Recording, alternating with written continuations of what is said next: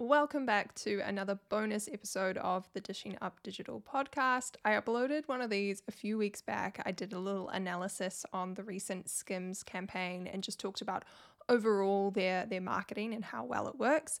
And I uploaded that a few weeks ago as an extra last minute bonus episode and people really liked it. So I was feeling inspired today and I wanted to record another one. And today as I'm recording this and hopefully as the episode is going live, it is Black Friday week. And in case you've been living under a rock, I've talked about this many times, but I'm doing quite a cool promo this year where for the entire week of Black Friday, I have a new deal that launches every day. And these are limited time deals. Some of them actually have a amount of people, like a limit on the amount that can purchase.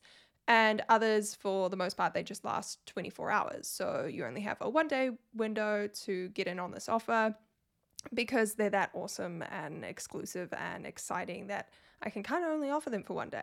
but I'm having a lot of fun this week. And today, the special deal is 50% off my book, Bitch Power. Now, this is a book that I self published earlier in the year, and I am super, super proud of it. And today I thought I would talk through one of the sections of the book, one of my favorites, although it is difficult to pick a favorite because I love the whole book so much. But to give you a little bit of a rundown on what the book is about and to read you a particular section on tackling your fear of failure. Because this is something that I've dealt with a lot on my own business journey, but I also am seeing it in a lot of other people and a lot of my students and a lot of people in my community at the moment. We are struggling with this fear of failure. So I thought let's unpack it today. This chapter has some really cool examples and then also some uh, pro- prompts at the end of it that you can sort of go away and think about. Now, this section is not actually a whole chapter, it's part of a chapter, and this is chapter chapter 1. There we go. I kind of opened the book and was like, what do I want to talk about? And I opened it literally to the page on fear of failure and I was like, yes, this is what we need to talk about. But it's from chapter 1, which is called the gender confidence gap. And this chapter is part of part 1 of the book. And the whole framework of bitch power is it's turning this word that has typically been used to insult women or is used to insult women, and it's a very special word in that it's only used to insult women, right? You don't really see men getting called a bitch. And I wanted to take this very negative word and turn it into something that could be a framework to help women instead of, you know, insulting them, let's empower them. So the framework is basically divided up into each letter of the word. So part one is obviously the letter B, which stands for belief in my framework. So that is why gender confidence is kind of like the first topic of the book.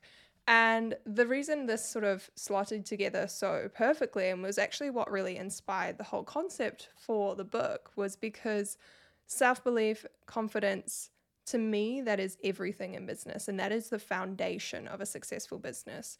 If you go out there, start a you know new side hustle, but you don't believe in yourself, that side hustle is going to crumble. The first obstacle that you come to, the first boundary, the first thing that goes wrong, if you don't have that self belief and confidence backing yourself, everything's going to crumble and you're going to walk away. So, in all of my courses and all of my coaching programs, we actually start with imposter syndrome. Even in my Instagram marketing course, one of the first lessons is called Myths and Mindset. And that is because I firmly believe, even with things like posting on Instagram and, you know, those elements of your marketing in your business, if it's not coming from a place of confidence, a place of self belief, then it's not going to perform well and you're not going to show up consistently. So it really is the foundation of every part, of every part, I should say, of your business. So the gender, gender confidence chapter talks about quite a few different topics, including like imposter syndrome and a few case studies and a few other uh, statistics around this. And then tackling your fear of failure is a bit of a subsection. So uh, let's dive in and read this together. I always get a bit awkward reading from my book. I don't know why. I think it gives it brings me back to those times in an English class, like in school when you're a kid and you go around the room and you read out a chapter of a book. Did anyone else do that in class? Like I, I'm assuming that's not just a New Zealand thing. But as a very introverted child, it used to stress me out a lot. so let's try not to uh, go back to me being 12 years old reading nervously in a classroom. But ironically, this is about tackling your fear of failure and, you know, tackling your fears. So let's dive in and read this together. Sara Blakely started Spanx with $5,000 of her own money she'd saved from working as a door to door fax salesperson in 2000. Fast forward to 2012, and Sara made it on the Forbes billionaires list after selling the majority share of her iconic shapewear company in the deal in a deal which valued the company at 1.2 billion. That's USD as well. How amazing is that? What does she credit all of the success to? What's her secret? To Sara, it's all about failure and how she's redefined what it means to her. Growing up, Sara's father encouraged her to fail. Around the dinner table, he would ask Sara and her brother about what they'd failed at that week, and if they didn't have anything, he would be disappointed. Before her time selling fax machines, she wanted to become a lawyer, but failed the L- LSATs exams twice. When it came to starting Spanx, she'd never taken a business class and had no training and no idea what she was really doing. But she didn't let that stop her. And here's a little quote from Sara that I've got in the book. It's kind of on the end of a page, so I'm going to have to awkwardly flip it halfway through. But here we go. it's one of my favorite. Failures are life's way of nudging you and letting you know you are off course. Trying new things and not being afraid to fail along the way are more important than what you learn in school. That is the quote from Sara Blakely. Love it. It's time to reframe failure and start telling yourself a new story. When we can change our beliefs and mindset, we have the power to change how we see failure. Stop being intimidated by what you don't know and being afraid to try. From this day on, you will no longer be let you will no longer let that little rumbling what if voice inside you, inside your head stop you from chasing your dream life. The truth is, there is no such thing as failure, only an opportunity to learn and grow. Once you realize this, you will become limitless. The best quality you can have as an entrepreneur or a young woman climbing the corporate ladder is the ability to try anything. Throw yourself into new scenarios despite the fact that inside your heart is racing at a million miles an hour. Move through the fear and do the damn thing anyway. Was I terrified to leave my comfortable job as a journalist and go out on my own? You bet I was. I've never been so petrified in my life than the day I handed in my resignation. In fact, I'd been putting it off for six months because I was that scared. But I knew inside I had to, le- to at least give myself a shot. It's not about being fearless. Trust me, I still get nervous and clammy walking into important business meetings. It's about reframing what fear is and moving through that feeling because you know the reward at the end of the tunnel is so worth it. And then we sort of move into what I've written in the book are eight steps to changing your mindset and being more confident. And I'm not going to read the full thing. I think I might just run through the list. Each sort of point or, or step has a little subsection where I expand more, but let me just run through the eight for you. So, number one is stopping the negative self talk. Is anyone here just, you know, talk down to themselves? Like, oh, I look so ugly today. I need to go to the gym, all that kind of stuff, you know? Point number two, or step number two, is get comfortable with disappointment, right? Again, you're just shifting your mindset around something that's already happening in life instead of treating it like the greatest embarrassment. You're getting comfortable with it and you're okay with it. Realize that everyone has insecurities is step number eight. Step number four emulate confident people around you. this just goes with the classic saying, fake it till you make it, right? use someone else as your your mentor mentor as your model as the person you want to be if you're not quite there yet step number five leave your comfort zones um, i've got a little quote in here from mel robbins who's an awesome awesome coach and it says taking action breeds confidence right so if you want to become more confident you just have to start taking more action like it's a bit of a catch 22 confidence comes from taking action, but you're too scared to take action. So you just have to be, you have to push yourself and leave that comfort zone. Step number six is dress for it. When in doubt, I chuck on a power suit and a pair of my favorite heels, and it's a quick fix to feeling like a million bucks. Step number seven, let go of comparison. Step number eight, take your time and be persistent. Remember that change doesn't happen overnight. So that is a little uh, expert or extraction or a little section of my my book Bitch Power. And I really love that chapter. And from cha- that chapter on self confidence, we go into chapter two, which is on self love. So the title is Self Love Isn't Selfish, which is another one of my favorites. And something that I get a lot of positive feedback on is that chapter. But if we talk a little bit more about fear of failure, I want to talk about the book specifically and a few of my other failures in business. Because, in all honesty, I do class the book as a bit of a failure in terms of a financial sense. I was talking about this on my Instagram stories today. I have not made money off this book because of all the money that it took to produce it, in terms of the cover, in terms of the editing, in terms of all of the marketing and all of the free copies that I've given away. I just recently gave away 150 free copies at a, a conference that I went to the other weekend.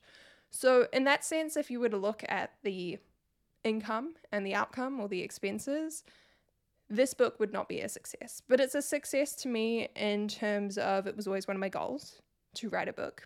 It's a success to me in terms of the messages and the DMs that I get from you guys and how much you really love it and how much it has impacted and affected people's lives and inspired people. That to me is the great reward. And one of my biggest skills, I think, as an entrepreneur is moving forward through failure, to not being afraid to fail. I also talk quite a lot about writing, or not writing, creating my first online course or program. And I mention how the first one that I did, it was like a private coaching for Instagram kind of offer. It, it flopped. No one bought it. It did not sell. And I had even family members who'd come up to me and be like, Oh, how's that program that you launched? I saw it on your Instagram. And I was like, Oh, no one bought it. And a lot of people would completely hide away from that and be like ashamed of this great failure that everyone can see. But I kind of just like left it there. I was like, oh, I'm just going to leave the website up and I'll, you know, talk about it occasionally. Let's see how we go. And I just had this feeling something was going to happen, like this was going to grow into something.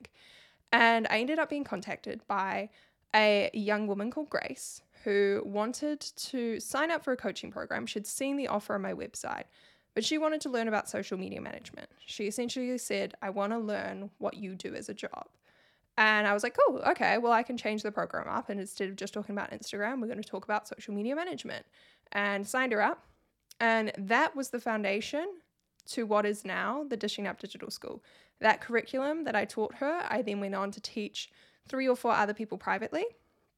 I then turned it into a group coaching program, which then got turned into what the Dishing Up Digital School is today, which is the hybrid course live coaching program. We have self-study material and then we have our live Q&As, live trainings in the Facebook group. And that has been an incredibly successful course for me creating that has been a game changer for my business and I absolutely love it. It's probably my favorite part of my job. Like I love creating content for Instagram. I love working with my clients, but the thing I love most is connecting with those students and seeing them and helping them grow a successful business for themselves. You know, we have students come in and, and maybe they're mums and they're looking for a part time side hustle. They're looking to grow an income stream of their own and not just rely maybe on their partner's income. And to see them actually go out and do that is incredible. To see young women come in who maybe haven't gone to university, or maybe they've gone to university and they've realized that it wasn't for them and they hate the corporate world. To see them actually go find something that they're passionate about to create this new life and live on their own terms is incredibly w- rewarding to watch, and I love it. But I would not have this if I hadn't had that first failure, right? And that is why it's become so easy for me to look at projects and be like, well, that kind of failed. That's kind of annoying. Oh, well, let's move on to the next thing. Or what learnings, what lessons can I take from this failure to make the next project even better, right? And that is because I have that fallback or that that lesson from the Dishing Up Digital School and such a strong lesson of what failure can turn into and how it can be the redirection towards success. And I just love that. I think it's amazing. So if you are sitting here today and you are scared of something, you're scared of taking the plunge, of starting your own business, of investing in that program, of, of doing X, Y, and Z, I wanted to upload this episode today to just give you that little bit of an extra push to tell you that it's okay to be scared, but we've got to learn to move through that fear and take action. Because wouldn't it suck to get to the end of your life and not have gone after your dreams only because you were too scared? Like it sounds kind of silly when you say it out, li- out loud like that, but it's easy to get caught up in your head, your own emotions, your own limiting beliefs, and let that take control. So I hope this was a nice little push an extra push, an extra nudge for you, those of you who are sitting on the fence and are feeling that fear today. I hope you go out and you do the damn thing anyway. And I hope you enjoyed today's little bonus episode. Remember to subscribe to the podcast if you're new. Remember to rate, review, all of that good stuff. It really helps us out a lot. And I will catch you next Monday with our regularly scheduled podcast episode. See you there. Bye, guys.